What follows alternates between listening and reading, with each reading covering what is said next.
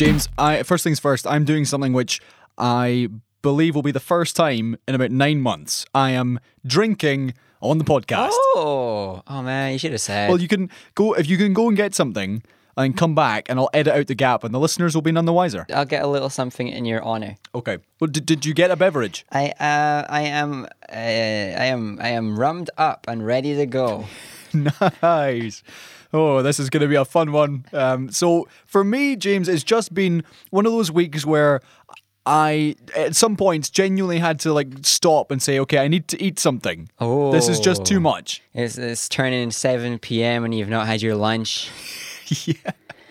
And it was a combination of, you know, work things really did take over this week, but then also an era has ended. True. In that Donald Trump is gone. For now, he And- will be back. For for now, he will be back, like the Terminator. And so, and so it felt it felt significant, and there were you know his inauguration, Biden's inauguration happened, and I was following the meltdown of all the QAnon people as their storm failed to materialize, and all the cabal didn't get Oh, arrested. yeah. It was great. I think some of them are realizing that there wasn't a big plan the whole time. Who'd have thunk it, James? eh? Anyway, another part of this uh, alcohol is I have a job interview next Friday. what? It is going to be in two languages, which may be a clue. Oh, Yes, ladies and gentlemen who listen to this show, very small handful, you're going. You're moving to Spain. uh, as a very select group of people. Uh, I applied for a part-time role with the Scottish government's Bòrd na Gàidhlig. Wow. which is this is exclusive. This is truly exclusive to Seesaw Parade, uh, which is the the body who are responsible for promoting the Gaelic language. Just the ex- the existence of this of this board is uh, is exclusive to the podcast. It's, it's so secret. Right. So so they're looking for someone to help with their comms because most of the Born Gaelic headlines in recent times have been, let's say, a little bit negative. And so I applied and said, look, I've been doing corporate comms for the best part of a couple of years. I know how to tell people not to say no, and I can say it in Gaelic. Exactly. So they've sent across uh, some of the questions, one of which has to be an answer in Gaelic. And Ooh. my goodness, it's the most convoluted question you could possibly think up. So I'm very glad they sent it to me in advance. Uh, but I will need uh, several drinks as I attempt to prepare for that one. But there we go. That's happening. So Do you want to give us like a? Well, I'm, I'm, I don't think we should tell us what the question is. That's probably like secretive and interview process stuff. But do you want to give us an example? it, it would be things like what strategies and tactics would you use to increase the use of Gaelic no. in rural communities in the west coast of Scotland? Like Oh what? man, I couldn't even translate that sentence. Never mind answer it. So, uh, so that's what's coming up, and that was just on top of the 101 things I still have to do for our actual clients, which actually pay me money right now. So, Right. So here, here comes the alcohol, let's just keep it going. no, if if you get that gig, you you you're gonna have to drop all your um, self self employed stuff. Well, well, see, this is the thing, because because it's a it's a three days a month commitment. Which, and I, I realize that I'm like talking myself into this despite having not done the interview yet. I may not get the job. Yeah. Good chance I don't. But however, if I did get it, three days a month, I'm in the I'm in the so bad. government then, and it's the first step on my role to becoming the new Dominic Cummings. yeah, the communications guy who gets to hold his own press conferences. Absolutely, I'll I'll be that guy sitting outside. Uh, the Caladh Inn in Stornoway, Yeah. holding my own press conference as I Explaining why you took a trip to Edinburgh Castle. explaining why I went to back to film a music video for my hobby band. That's what will happen. So yeah, that's what's that's what's happening in my world. James, what about you? It's pretty mad. I can't say I've applied for any jobs. I've been busy though, um, as well. It's been a quite the week. It's not like, exciting in the same way. It's just we've been running, as I've said before, we've been doing fortnightly tournaments in the work that I'm involved in. Oh yeah. Um, that for the, this fortnight, they've added two extra days of broadcast that needed um, custom graphics. So I've been trying to bash out two days worth of graphics um, over the course of this week. Wow. On top of the usual uh, weekly routine, which has been a bit mad. A challenge. I didn't I didn't have much time. My weeks are usually like a very quiet week and then a very loud week in terms of work. This was going to be the loud week anyway. Now it's like beyond loud. cacophonous. Well, my, my the highlight of my weekend is um, I'm playing Pokemon Go battles with my nephew. Ooh, that's quite nice though. So so that's my that's how I de-stress. I also still have a, a, a painting to finish and uh, and drawers to build. and a stream, and a stream to be a Oh, guest and a stream on. to do. Oh, yeah. I mean, if anyone is listening to this on Saturday, then jump on Twitch at eight o'clock. Yeah. and you can see me and James playing a game. Exactly. How fun's that going to be? It's going to be at least somewhat fun At least mildly entertaining for us. if you're into that sort of thing. Indeed. Okay. Welcome to Seesaw Parade, everybody. Thank you so much for listening. We are now on Spotify, by the way. I'm Colin Madness. on Spotify, and that's James on Spotify. I mean, it feels like we have to stop telling lies now. When your podcast is getting uploaded to SoundCloud and it all feels fake and pretend, it's like, haha, I told a lie by accident, I guess. Oh well. But now if I tell a lie by accident, I guess I feel like I'm gonna have to do follow up and stuff like that. You have to do like a follow up apology the next week. Yeah, it does feel more legitimate. Just like re- replace the audio file, you know. Actually, you can't do that on, Sp- on SoundCloud.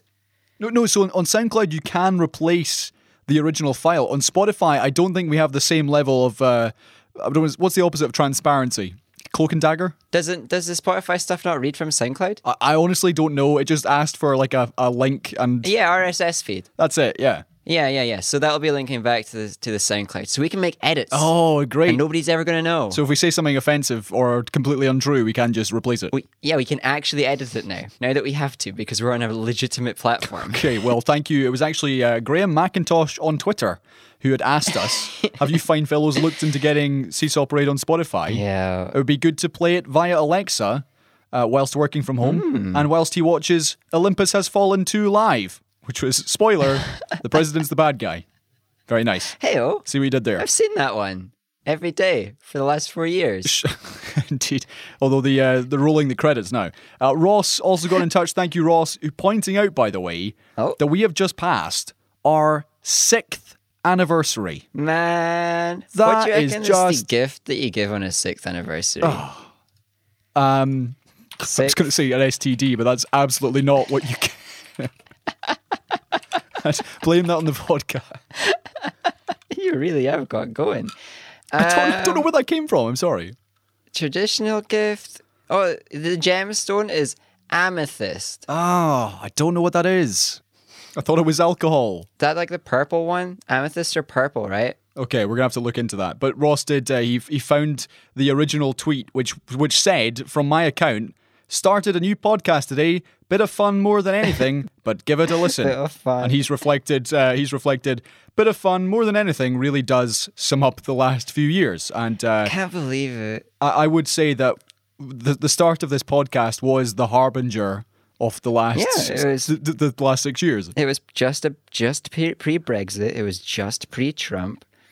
We thought we could just make fun of the world and get away with it. We made fun of the world, and then it turned out that everything that we were joking about actually became true. And now we've got to take everything seriously. Yeah. So if you want to get in touch with Seesaw Parade, you can do. Message us, tweet us at Seesaw Parade, or you can do what Shanana Beatty did a few weeks ago and send us a very in depth, well researched email seesawparade at gmail.com. You can't just send an email that's like one emoji as well. Feel free. And you can also, once we get to the review section of the podcast, what we've been watching, you can send us your review of what you've watched, as Amel has done this week. She sent us an audio review of House, which I've never watched, and hmm. I'm very looking forward to hearing what she had to say. So if you have anything you have consumed digitally over the last little while, let us know. You- physically as well. Oh, indeed, yes. If you have eaten anything which was a particularly good cake. Or like read a book. Do you know, I actually uh, sat through a presentation this week which was about how to make a cake. You've sat through a presentation about how to make a cake. Yeah. So so so this guy who was the head of digital transformation Right. for a medical company in in the borders uh, decided that his his content was so complicated that he would tell us how to make a cake and then relay it to his actual job. It was very interesting. So there is a cake, a cake analogy. cake analogies. It was great, and that's how I want 2021 to continue. Right, James, shall we kick off? what medicine stuff? It, it works like a cake. For goodness sake. Shall we kick off 2021 then with some good news? I know we say kick off. This is the third episode. Let's restart 2021. Continue kicking off. we've scored two goals. No, wait, the opposing team has scored two goals, and now we get a kick off and for the third time. Oh gosh, this alcohol has hit me faster than I thought. Uh, Joe Biden. Okay, here we go. Hey, the most underwhelming guy in the century.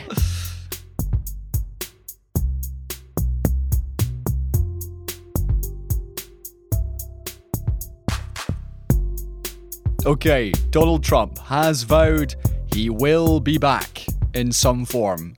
Literally a line from the Terminator. So I love the in some form, like, like, like a gas. Don't- I have no idea. He'll be in he'll be in liquid form next time. After he departed the White House for the final time as president. Yeah. He told supporters as he prepared to fly to Florida that it had been a great honor Yeah. to be your president. Yeah, that's Florida, United States, not Florida, Scotland. Indeed, there was some talk about that. He is the first president to snub his successor's inauguration in almost 150 years, or sorry, over 150 Yeah, years. yeah. But he did say he wished the new administration great luck and great success. And he did actually leave Joe Biden a note in the Oval Office, although I'm unsure what that note said. Uh, would, would you like to speculate as to what it said? Whatever it said, unless it was on an A3, it couldn't have had many words because he writes very big. to make up for the small hands. Biden was then uh, inaugurated. double Sharpie writing. Biden was then inaugurated as the 46th president of the United States. James, did you catch any of the inauguration? I didn't watch a lot. Um, I, I didn't. I didn't really care. Okay. Like, I knew Trump was gone. That was all I really needed out of the day. Well, on the back of his uh, his inauguration, in which he gave a very uh, presidential-like speech, it was almost refreshing to hear.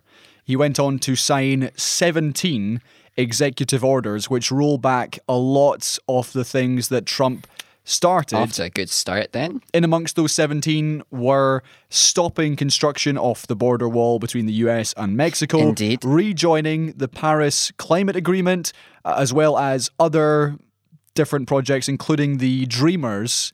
Um, Dreamers thing where they have people from different countries come to the US as kids and they get to stay there, which Mm-hmm. Yeah, yeah, yeah. is nice. Yeah, and he's cancelled the pipeline, the con- the, con- the contentious pipeline, and he's Oh yeah, uh, he's he's based, and he's he's he's unbanned the Muslims. he has. I believe that that ban did last the entire Trump administration, and this the big thing about this for me is just it shows how weak executive orders really are.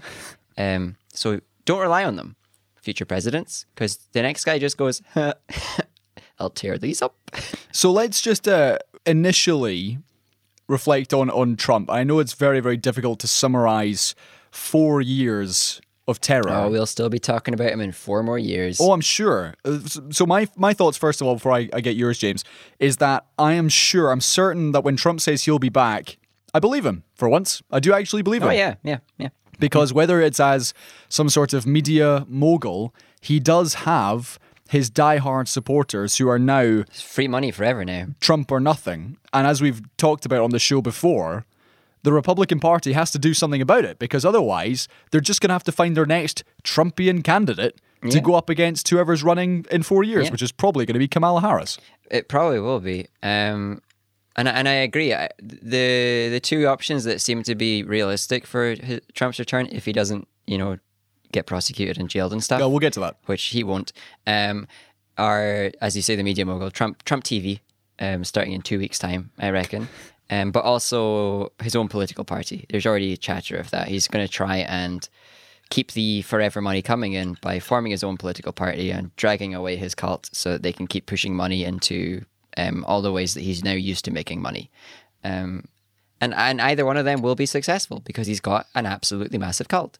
And that's a shame. And it sucks for the rest of America.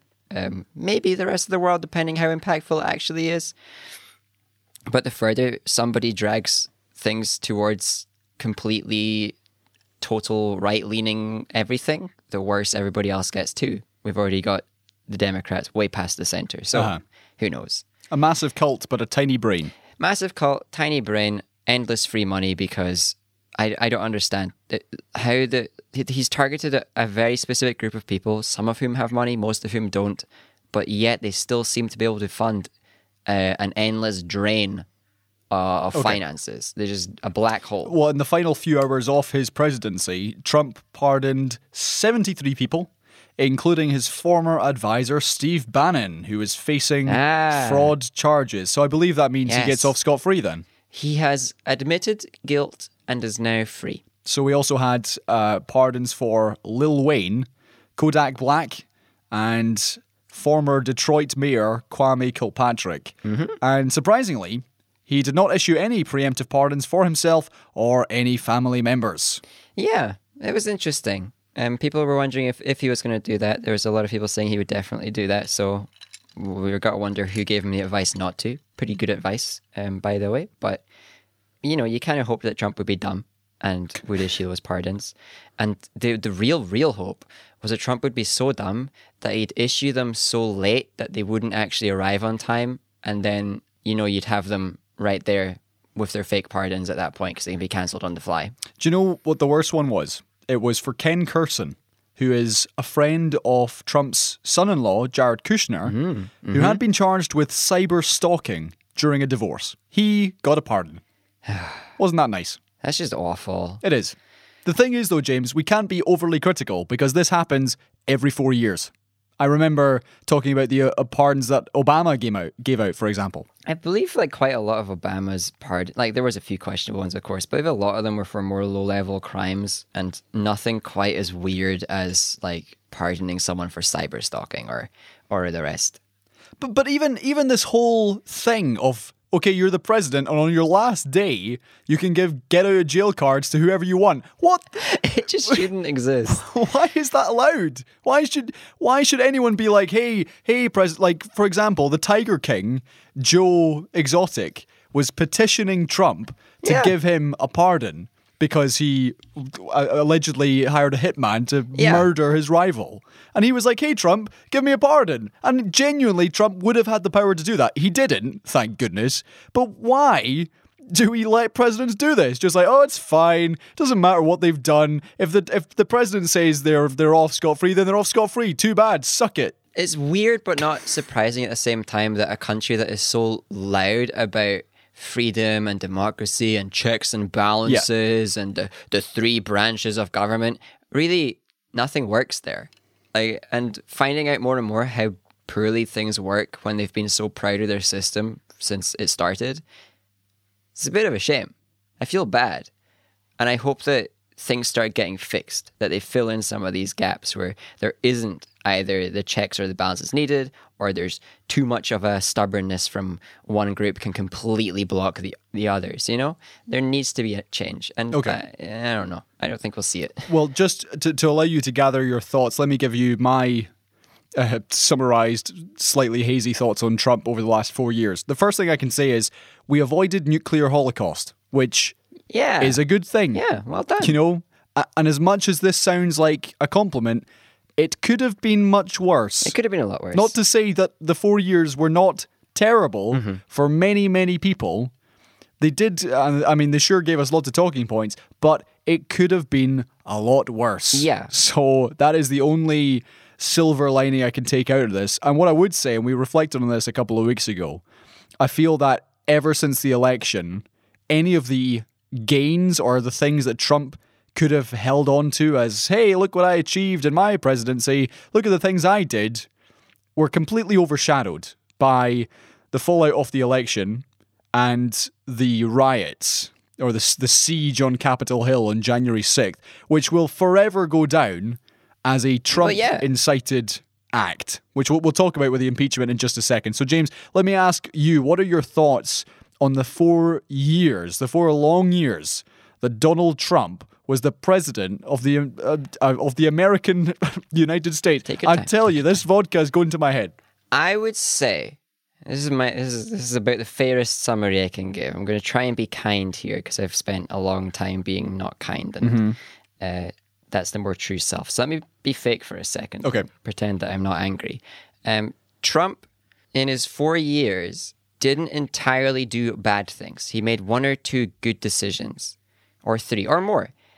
Okay. However, I think it would be impossible to be a president of the United States and actually achieve fewer good things than Trump. I think he had the power of two different cults behind him combined his own cult and the cult of the Republicans, which allowed him to be uh, a far more ineffective and ill fitting president than will have ever been possible in the past and may ever be possible again.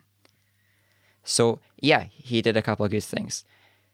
He's probably gonna be the worst ever, Okay. forever, because I don't see this cult happening again. In our lifetime. I this combination of cults of the people holding the power and the people uh, with the popular support actually having the same goal of this fascism.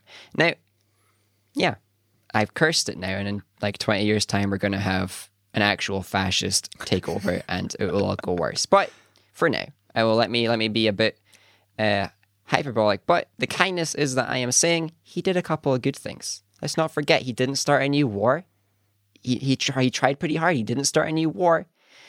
He did increase the number of uh, drone strikes in total or year on year over Obama. I mean, as as much as you know, p- being pals with Kim Jong Un was uh, torn to shreds in some parts of the media, he made more progress than any other president has. He actually met the guy. I mean, That's. I mean, that can only be applauded. is it progress to just like concede a bunch of points to the other dude without getting anything back? Well, well, when you put it like that, then then no. However, every other president had that. You know, North Korea must not be treated with any sort of respect. Whereas Trump said, "Hold on, let's actually chat to the guy, meet him." Now, whilst sending him a giant, oversized A2 size letter or card was to me just the height of silliness. He did actually, you know, start a conversation. He met the dude. He he talked, he talked, but he he he he he had a lot of chips. Both sides had a lot of bargaining chips, and Trump kind of just chucked a few of his out, and then Kim was like, "I'll keep mine." And then Trump was like, "Okay, I'll give you a couple more of mine." And then Kim was like, "I'll, I'll keep mine too, though, and then I'll take Okay. those." And then Kim left, and that was it. Right. Um, Trump also didn't tank the economy True. as badly as he could have, and then COVID did that anyway. Um, he didn't completely wreck the progress of uh, job creation that was happening under Obama after Obama managed to recover Bush's disastrous uh, leadership. Um, and under Trump, we hit new levels of uh, new low levels of unemployment in the states, which is good. But he did actually just take what Obama was doing and then slow it down Okay. but it was like a gentle braking rather than a handbrake. I don't know. There's not a lot of good. I, I hope he doesn't get remembered fondly for a lot of things. Oh, he won't. Generally, I think he should be remembered for trying to be authoritarian and failing really hard, except he did manage to kill a lot of people. He did, but I'd also say that he's forever changed the political landscape of American politics and broadly world politics in that it has become so much more polarized in the four years that he's, or say five years, that he's been in contention in comparison to previous presidential elections. No, this is one of the most impactful times um, I expect we will have in our lifetime. Okay, very briefly, because I'm almost out of my drink here. Uh, Donald Trump's impeachment trial over his role in last uh, or earlier this month's deadly riots at the Capitol will begin next week in the Senate. That's according to the Democrats. Yep. Uh, so on Monday, the House of Representatives will deliver the impeachment charge to the Senate, which will start the trial process for the 100 member chamber. So Republicans had been arguing for a delay, wanting more time to prepare. For what? I, I don't I don't understand why you're well, we want more time to prepare. Prepare what? I don't know. I don't get it. I, I'm not sure. To try and convince the whole party that they need to not do this for some reason, I don't know. Maybe they maybe they haven't figured out what the best plan is for them. Like they haven't, they don't actually know what the most profitable thing for the Republicans is. They need some Right. time to think. Okay, because to me, and we talked about this, I say that a lot. We talked about this, and to me, this is the Republicans' chance to essentially ban Trump for from ever getting involved in their party again. Because if they fail to do this, he can run again. If he's impeached, then that's it. He's done. Yeah, but they've got to balance. And this is the Republican struggle: is they're trying to balance. Is it more profitable for us to have Trump and his cult, or no Trump and no cult? Right. And they don't know, so they're taking their time. Um, Okay.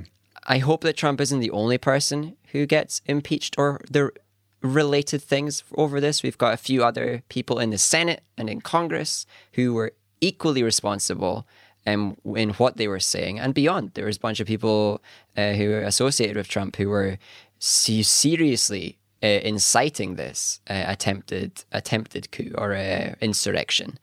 Um, and I hope it doesn't stop at Trump. Um, if it does, it's embarrassing. If it doesn't get, if if, we, if Trump has no repercussions, it's embarrassing. If Trump and then a bunch of other people don't, it's embarrassing. It probably will be embarrassing. Check back in two months when I can feel embarrassed for the world. Okay. Um, but I really hope that one big name. I think Cruz needs to go. Definitely. Like my goodness, that guy's that guy is an idiot. He should go just based off his idiocy. Did you see his tweet about the Paris Climate Agreement? I did. Yes, I did. Biden cares more about the people of Paris than the people of what was it, Pennsylvania? It's like- Pittsburgh. Pittsburgh. Pittsburgh. And it's like, all right, that's how agreement names work, is it? Mm-hmm. mm-hmm. It's, I- yeah. it's just so dumb. And I, I saw that. I Yeah, thought, it works. Does Ted Cruz genuinely think the Paris Agreement is about Parisians? yeah, maybe like maybe the Republican Party in general doesn't know that this is a worldwide thing. Climate change is not just for Paris. It's like, okay, he signed an agreement that's going to help the people of Paris and only Paris, nobody else. He doesn't care about anybody else, not even Marseille. like never mind the fact that he was one of the loudest voices pro insurrection he's just clearly so dumb that he needs to get lose his job Okay, one final point before we move on. Democrats do require the support of 17 Republicans of the 50 in order to convict so Mr. Trump because they need a two thirds vote for impeachment to well. essentially happen.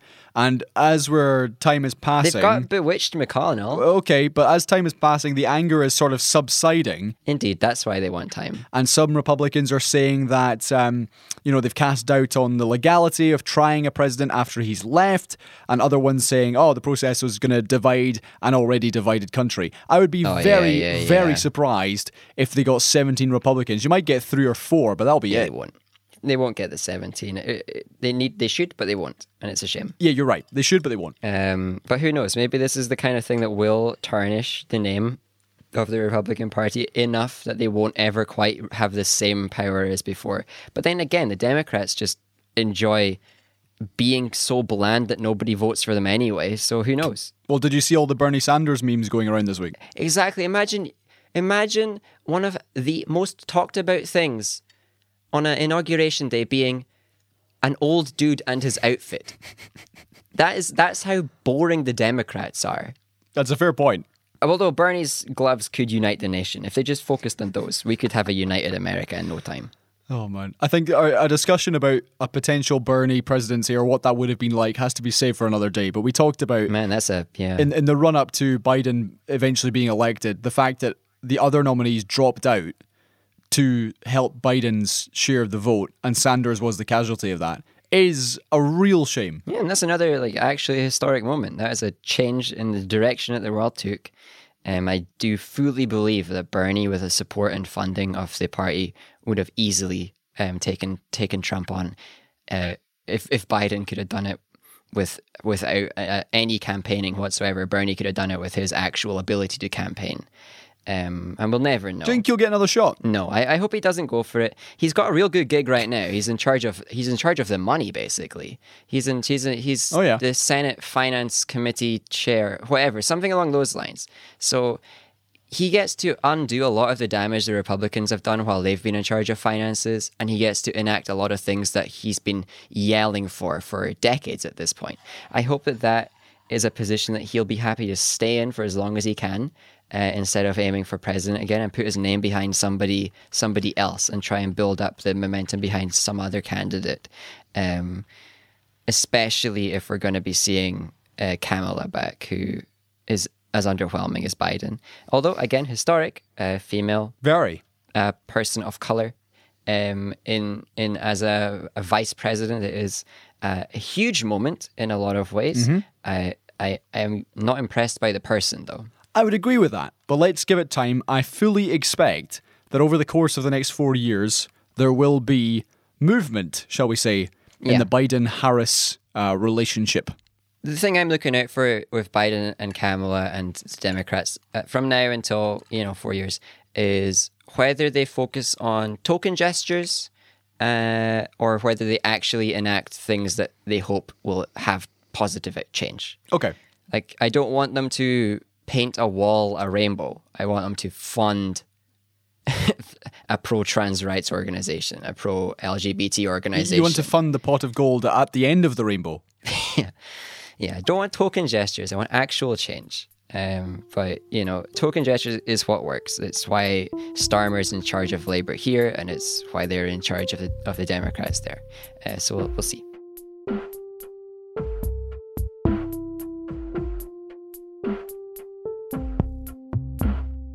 Okay, James, let's jump over to our side of the Atlantic and talk about hooray, more COVID restrictions. Heyo. Do you know what was, do you know what was interesting? I did a session today, uh, which is again part of the reason why I was drinking, because one of the participants was speaking to us from Australia, and he was just having a great old time. He, he's in Perth, which is in the west of the country, mm-hmm, mm-hmm. and basically he said, "Yeah, we had lockdown for a couple of months. We were told to stay in the state, but do whatever we wanted." Mm-hmm. And he says, "Like life is just normal." He was he was off to a gig after our session. He he was going to get a beer. actually I was like, "Oh man, that must be so nice."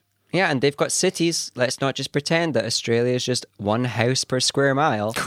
Yep. It, it, it- yeah, it's the constant reminders from all over the world, seeing how other countries that are now just basically normal, um, and and we're we're stuck again in another lockdown, and it's all because of incompetence. Indeed. Well, this week's headlines, there's a few of them. Let's start with this one. Boris Johnson, the Prime Minister, says it's too early to say whether England's COVID restrictions will, excuse me, end in the spring. So They won't. once the four priority groups have been vaccinated by mid February, he said, we will then look at how we're doing. So, nearly 2 million people in the UK have been given their first dose of the vaccine in the past week. Yeah. And taking this to Scotland, Nicola Sturgeon, the First Minister, said that instead of lockdown ending on January 31st, which was the original plan, they're now going to push it back to mid February. However, Indeed. however, Northern Ireland have announced that their lockdown is extending until March. So, James, That sounds like the most realistic one. I fully expect the lockdown in Scotland will continue until March at least. Yes. Give me your thoughts on, on what the um, on these developments and also the news that the R number has apparently fallen below one for the first time since early December. Yeah, I mean, we've got the number down. Um, I'm thinking back to lockdown, not lockdown one, uh, decades ago. Um, I'm pretty sure they were like, hey, if we get the R number down below like 0.2 or something, we can be freed up. And, and they were like, hey, it's below one. Let's just go back to normal. No, let's not go back to normal. Let's just keep the lockdowns, keep uh, keep whatever is needed. We have failed enough. It's time to stop failing. We could have had a better life if we were successful six months ago. We weren't. Yep. So we just got to deal with it now.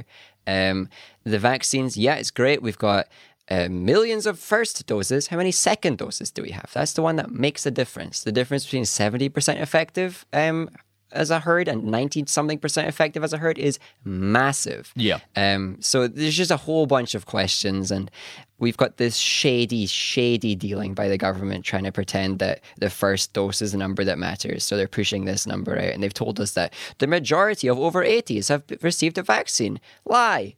About a quarter have. I don't think that's more than half. Um, so we'll be seeing lockdowns until they get everything together. But even if, even if we get the majority of vulnerable people vaccinated, great. We shouldn't return to normal. Yep. Death is not the only result of this virus. What we're finding out is that months later, for some, all like almost a year later after their initial uh, bout with the virus, they are still struggling to breathe, still have achy joints, still can't get up in the morning, still coughing, still this, still that, still can't work out. All of these effects in, in otherwise very healthy people. We've got people in their early 20s who are still struggling to breathe and still Yep. like can't climb stairs without getting exhausted. Well, I, I know it's not the same, but my old colleague Andrew McLean at Radio Clyde, his sense of taste is yet to return, and he had COVID Yeah, ex- in yeah. March of last year. That's that's huge to me. That is absolutely huge. I know it's not like pain and it's not like struggling It's, to move. it's still life altering. but you're losing and yeah, you're losing a very valuable thing there. So there's this whole idea uh, in, in all sorts of groups like, hey, no, only a small number of people are, are dying from it. Let's open up. It's like, no, even if nobody was dying from this, I still wouldn't want to. Okay, so so just to throw some stats into this, the uh, the figures of people who are currently in hospital are around thirty percent higher. There are thirty percent more patients in Yeah. hospital right now than at the peak of the first wave in April. Yeah, we're just a bit we're just a bit more organized. A- And Miss Sturgeon said that this number was almost certain to rise for another few Yeah. weeks yet. So, so to put this into context, in the initial lockdown, which I believe was March 23rd until about the end of May, a couple of months, and if we're 30% over capacity of, of the peak in April right now, this lockdown is definitely not going to end in the middle of February. It's easily going to be Yeah, March. especially if the vaccines you, you need a month after them just to confirm and stuff like Yeah. that, that and get your st- second dose, which is too long. It should be twelve days. Um, we're not going to see the end of it. No, I I, I agree. Um, heads aren't going to roll though. This is the incompetence that clearly the British public is completely okay with. yep. Um, so what can we do? Uh, there's also the chatter from Boris as of like today, I guess, saying that there's signs that the new variant is actually more deadly than the original. So, so hey, uh, we might actually get things even more severe if we've got something that is more contagious and more deadly. We're in trouble. So, it's grave. Everybody just just keep trying to stay at home. Like it's bad for everybody's mental health and stuff. Yeah, the government should be offering us far more support. The government should have rolled out free internet by now because there's thousands of families cut off from everybody because they do not have the money to pay for their own net. Yep. Blah blah blah. Um, it's interesting to see how effective a lot of Corbyn and the, and Corbyn's Labour Party's policies would have been a lot of the things that that he, that he was and his party were saying was important are now being seen as hey maybe this is important the bbc called free broadband and broadband communism when Corbyn suggested Wow. it but now it feels like it's just a sensible thing to do because there are families and children going without an education um, and families going without any contact with the outside world it's mad um, Well, you're talking, James, about the public's responsibility. One of the major stories today, which is Friday, is that police had to break up a wedding party in North London where they say between 150 and 400 people had gathered. Mm-hmm. So officials had found the windows of a uh, Jewish senior girls' school essentially covered when they covered up when they Ah. arrived on Thursday night, and guests then fled of course from this Orthodox uh, Charedi Jewish school when the police arrived. Organisers were faced uh, facing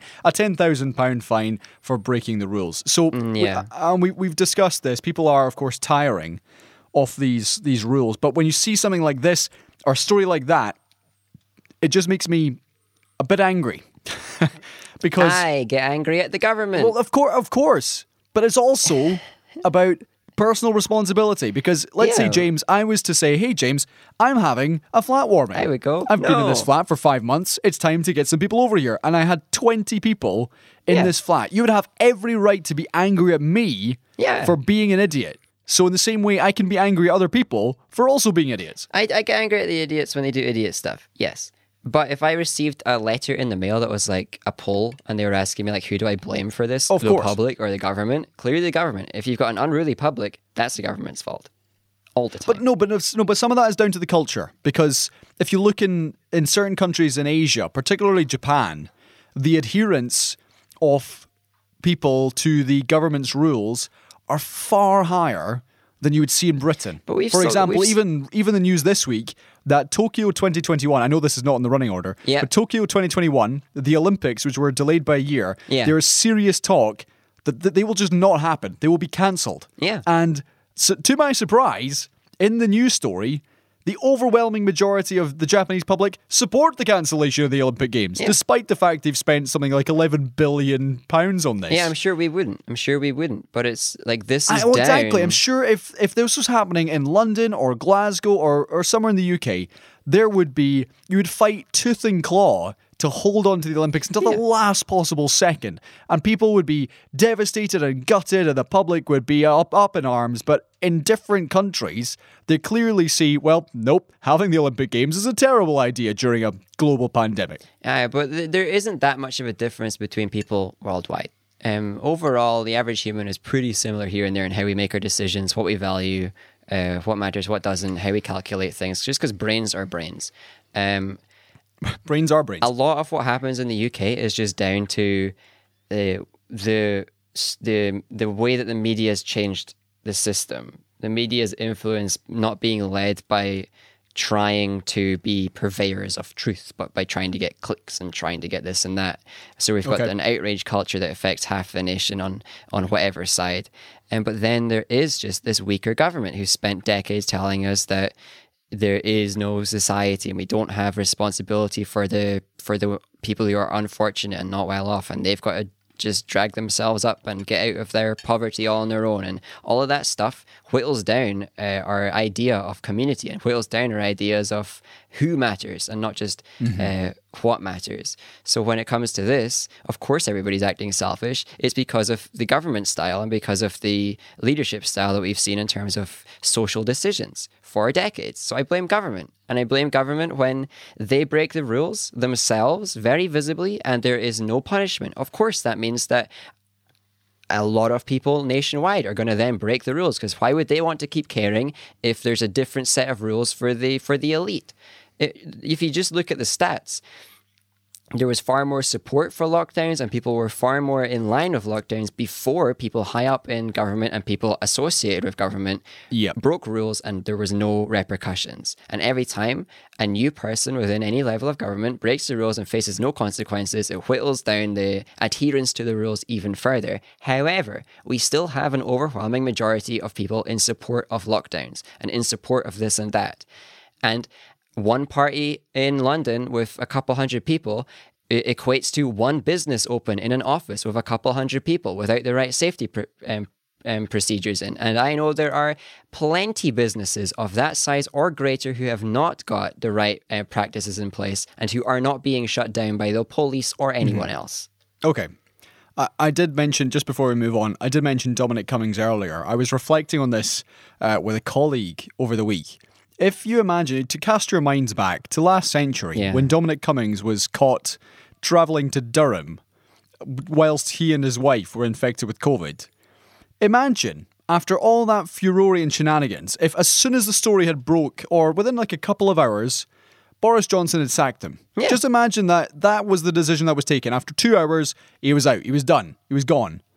The impact of that, in comparison to what actually unfolded, I can't even imagine the impact that would have had. It would have just been a non-story instead of the Well, yeah. saga that unfolded. Instead of the saga that unfolded and the massive weakening of how much people cared about the rules. Yeah. Uh, If he got fired for what he did, we would have had thousands of lives saved and thousands more uninfected and not having their whole future be dead be um, changed entirely because of a virus they caught one time you know that one decision costs thousands of people at least a part of their body autonomy if not more and that's just a thing that keeps happening as government keeps making decision after decision after decision that all on their own would be one mistake that costs a lot of life and a lot of time and a lot of money, but all together are a complete disaster.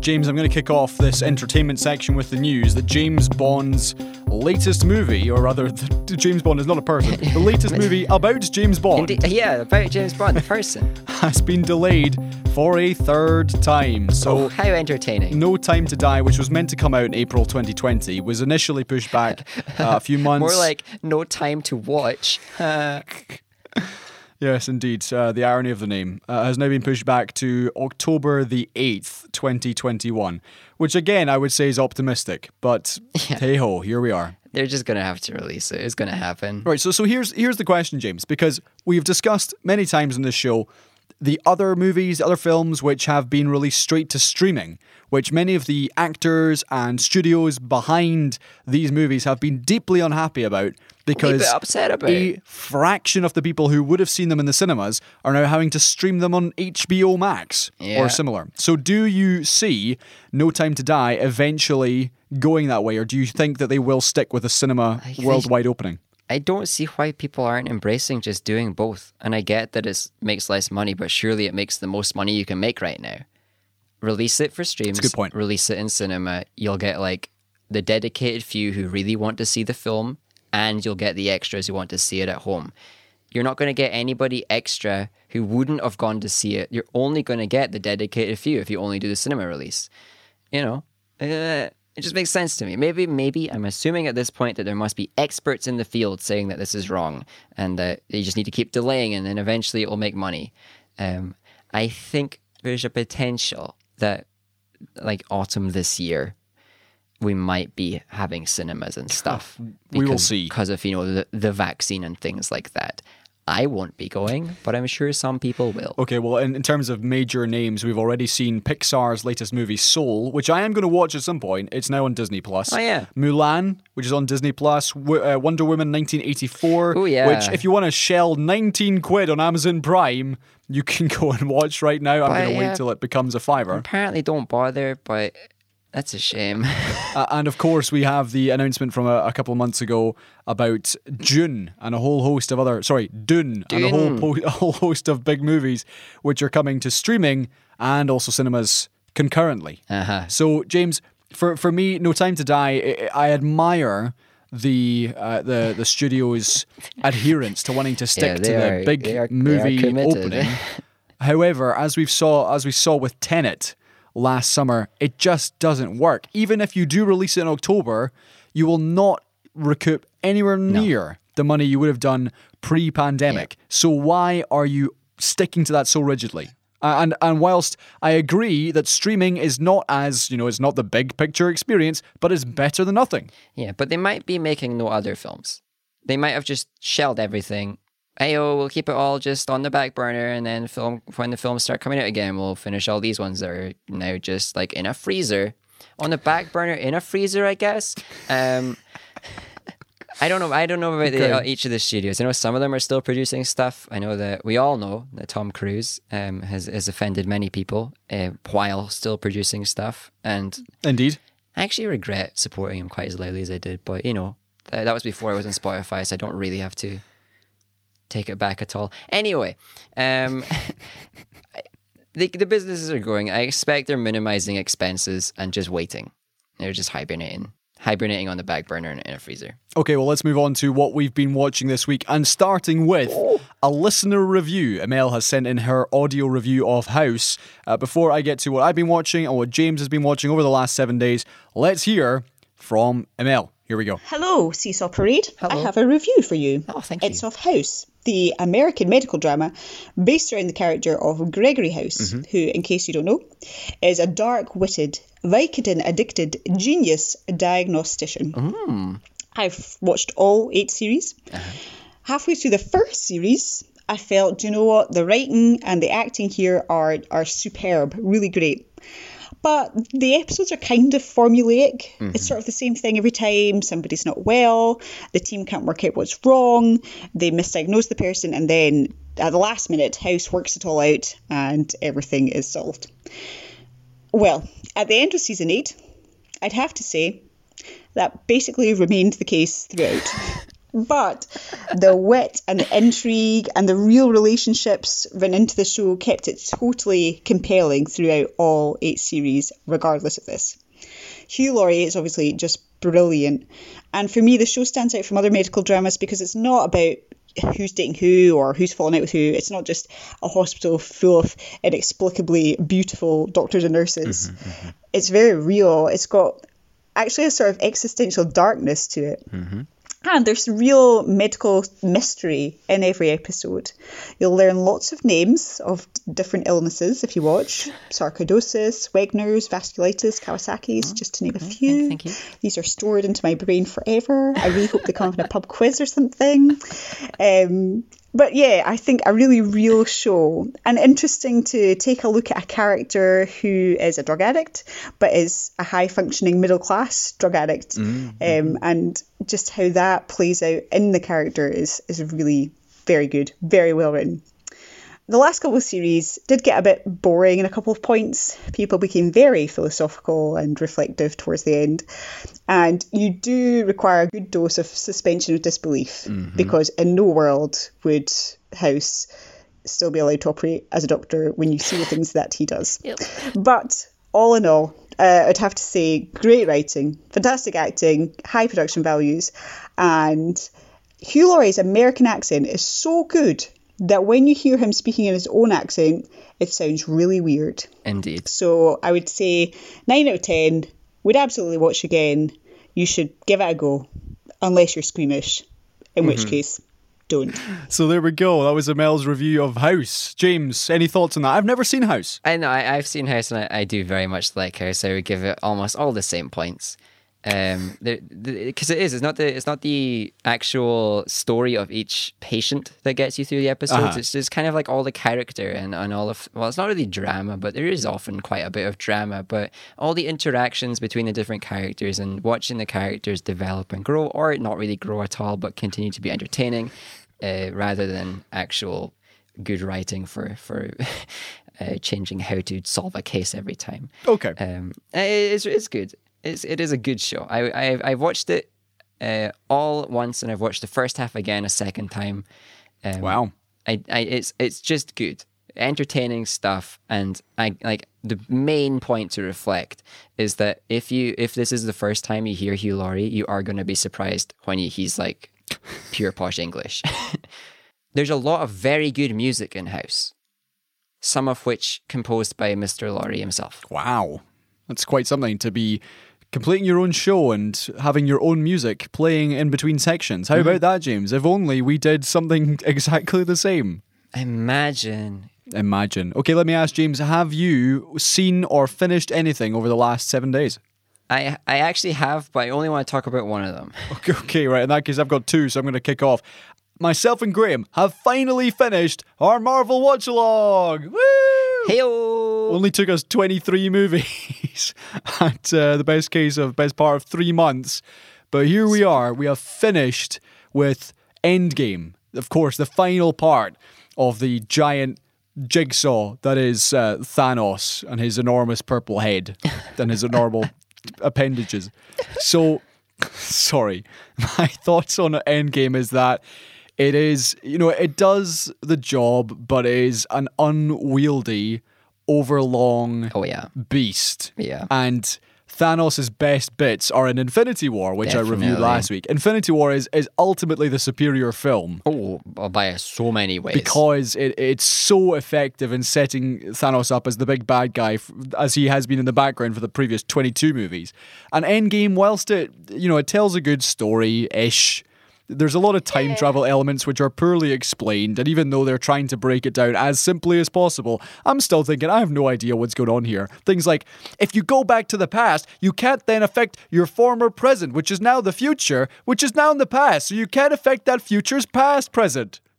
I'm sitting there like, okay, just because Mark Ruffalo has delivered that in his Green Hulk form does not make it any easier to understand. It's easy peasy. You've got to put everything back exactly where it was, unless you're Captain America, in which case you're allowed to stay and make no difference to the world whatsoever, somehow.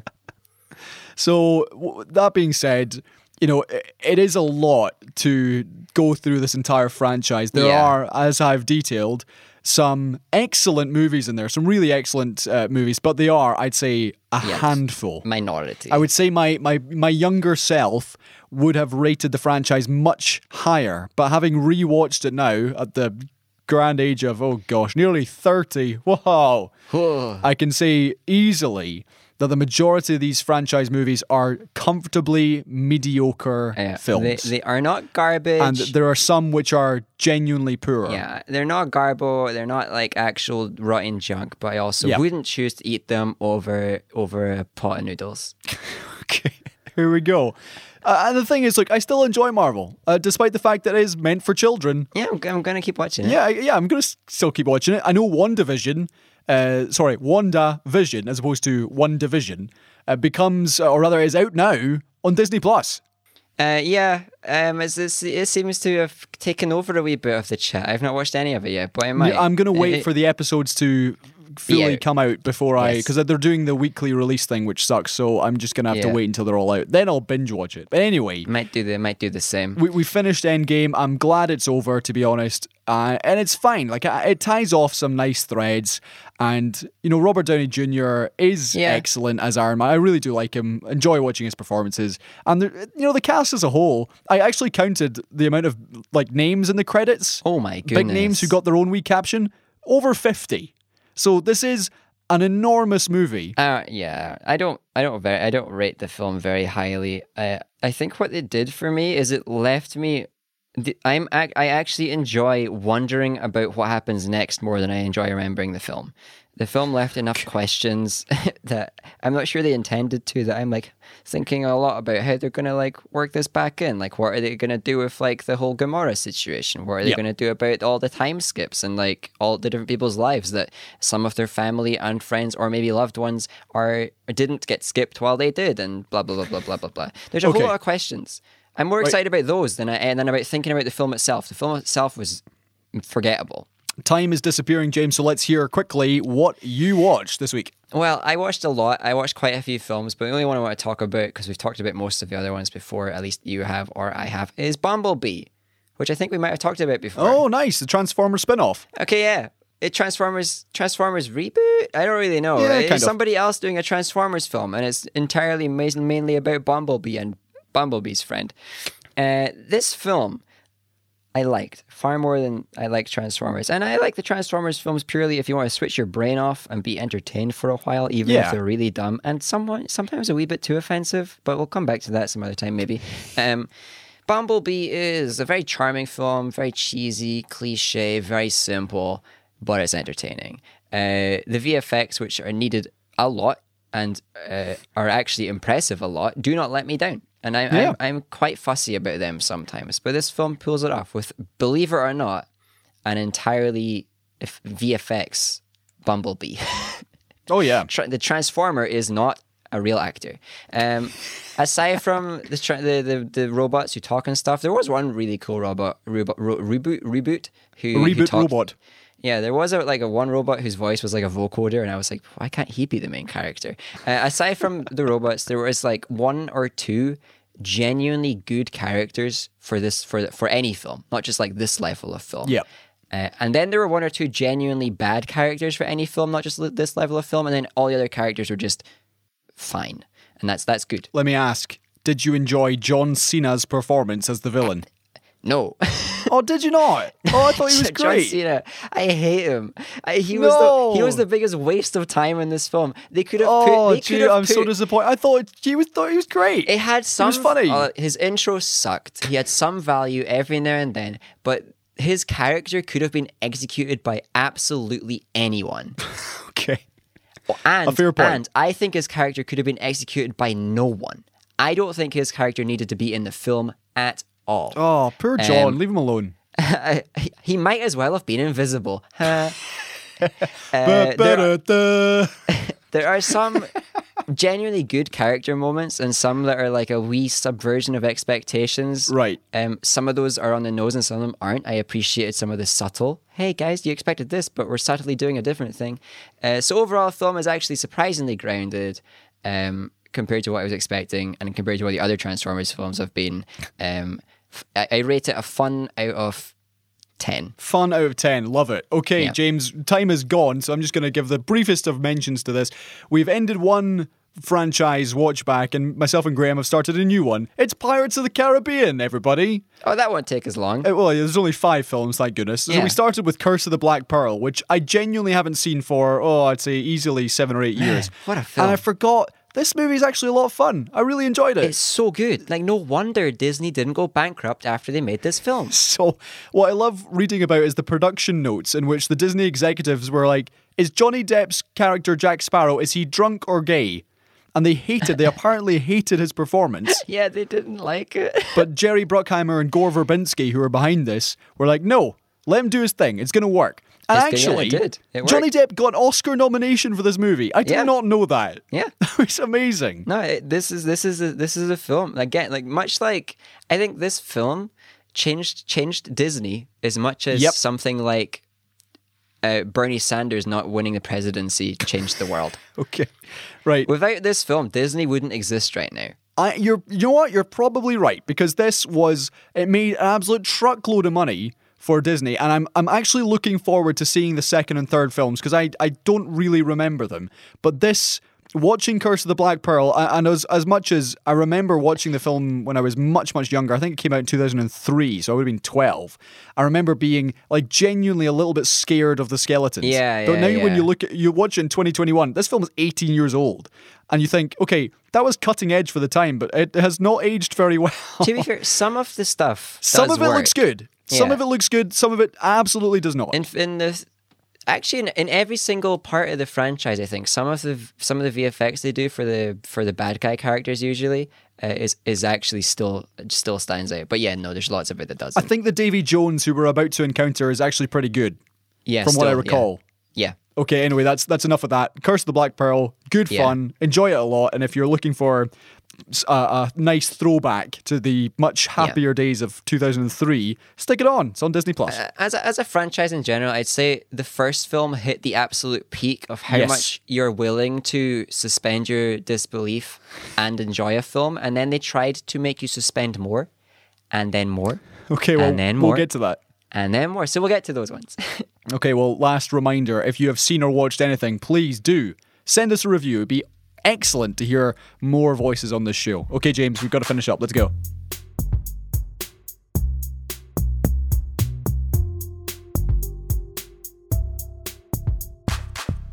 Okay, so very, very quickly, this is uh, the news about Cameron House, which I've included. I, I know we don't usually tend to cover Scottish court stories, but this one was really important. Yeah, very, So, this was the Cameron House fire, which happened in December 2017. And for me, James, was the turning point for me leaving journalism. ah, This was the story in which two men died in a fire at this five star resort uh, uh, on the banks of Loch Lomond. Beautiful place. Mm-hmm. And three years later, there's finally been a, a court case to determine what happened. Indeed. And what happened was the fire started because a night porter put a bag of ash and embers into a cupboard with Yeah. kindling and in a newspaper in it. plastic bag. And there's CCTV footage, which is actually pretty harrowing, of this fire starting, and then that claimed the lives of, of a couple uh, from London who had who had come north to spend Christmas there. So this was, I remember being asked by my editor to head down there and get some exclusive pictures, oh and so I chucked on my civvies. My hoodie and oversized skate shoes, and attempted to walk around the water's edge of Loch Lomond to get these exclusive shots. Mm-hmm. But the police had sussed that out Right. and told us to bog off and go home. Yes. And so instead, I jumped two walls and pretended to be a local and just rocked up to the hotel and like chatted to the to the fireman officer, be like, "All right, what's happening here?" And then whilst his back was turned, I nipped in between a couple of buildings and took some some footage of this burning building where two people had died, slapped it on Twitter with the words exclusive, and then felt d- almost dirty. I felt Yeah. terrible that There as part of my job, I had to go, I had to do that. It was expected of me, and genuinely, that story had a massive impact on me, and uh, it was the beginning of the end. So, as you know, a, a tragic story, and an even more tragic, having now after three years found out what caused it. yeah, like the most avoidable of things. Like Yep. I don't even I don't even understand how you hit that level of of lacking common sense. So a massive shame. Okay, let's move on. Time is gone. Uh, let's talk about the fact that Jake, Jacob Rees-Mogg this week. Oh man, Britain's biggest idiot, at least when, when it, well, sorry, Britain's biggest idiot of whatever room he's in. Okay. So J, uh, JRM claimed that fish in Britain are better and happier because they are now British after Brexit. What is wrong with this man? Just- I think he's trying to do patriotic stuff, but he also has absolutely no charisma. Well, no, no, it's not even that. It's the fact he's claiming that fish are happier because they're British. Yeah.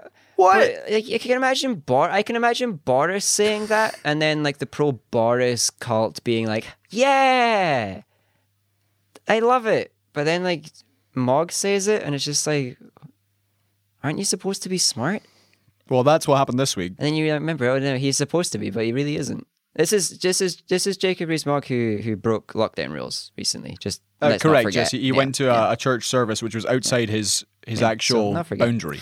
Not only can can he not tell that fish do not know their nationality, but he also does not know his own postcode. I guess. Uh, this this this came as uh, pictures were emerging off the Peterhead fish market, usually bustling Yeah, with uh, hundreds of vendors and, and delivery companies getting their fish and their fresh produce and selling it uh, all over the world.